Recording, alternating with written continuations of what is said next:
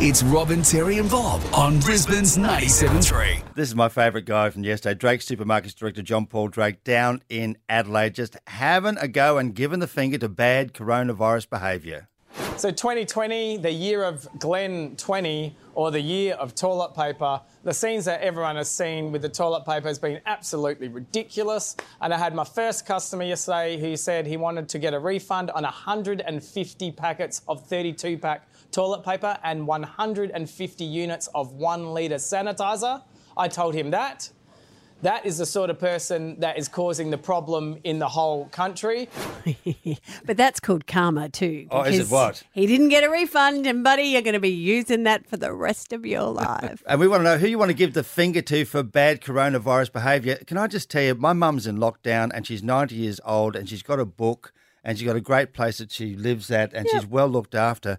But on Facebook, constantly half-baked medical bullshit stories from around the world. Your mother's ninety and she's on Facebook? Yeah, yeah, yeah she is, because the, the, the family are in touch with her. Yeah. Absolutely. And, and to just aim to terrify a little old lady sitting in a little old room there, saying the world is falling in, and half of those medical journals that people are quoting are proved to be bunkum, yeah. and they go round and round again. If you don't know what it's really about, don't repost it. I give the finger to all the people who are scaring my mother during the coronavirus. Kate of Tigem, who do you give the finger to? I'd like to give the finger to everyone that looks in your shopping trolley when you go shopping. We have to feed children because we're essential workers, and every time we buy one more thing than someone else, they all stand there and stare, they all comment.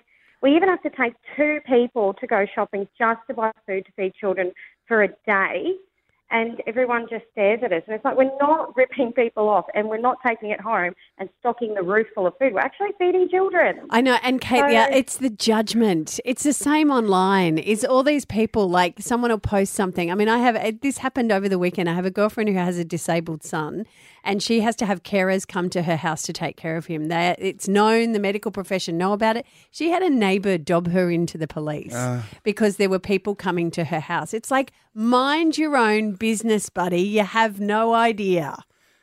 And, if, you know, that extra packet of cake mix or flour is going to make you feel bad for the day, get stuffed. We're going to feed kids. Give, give and them the that's finger. The priority. Give them the finger, Kate. Oh. Yeah.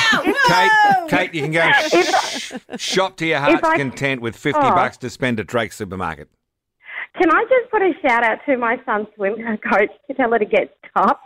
She sends workouts to all the children that aren't able to swim, and it's us damn parents that have to do it. Get stuff, love. Okay, okay, one, one finger at a time, okay? Wow.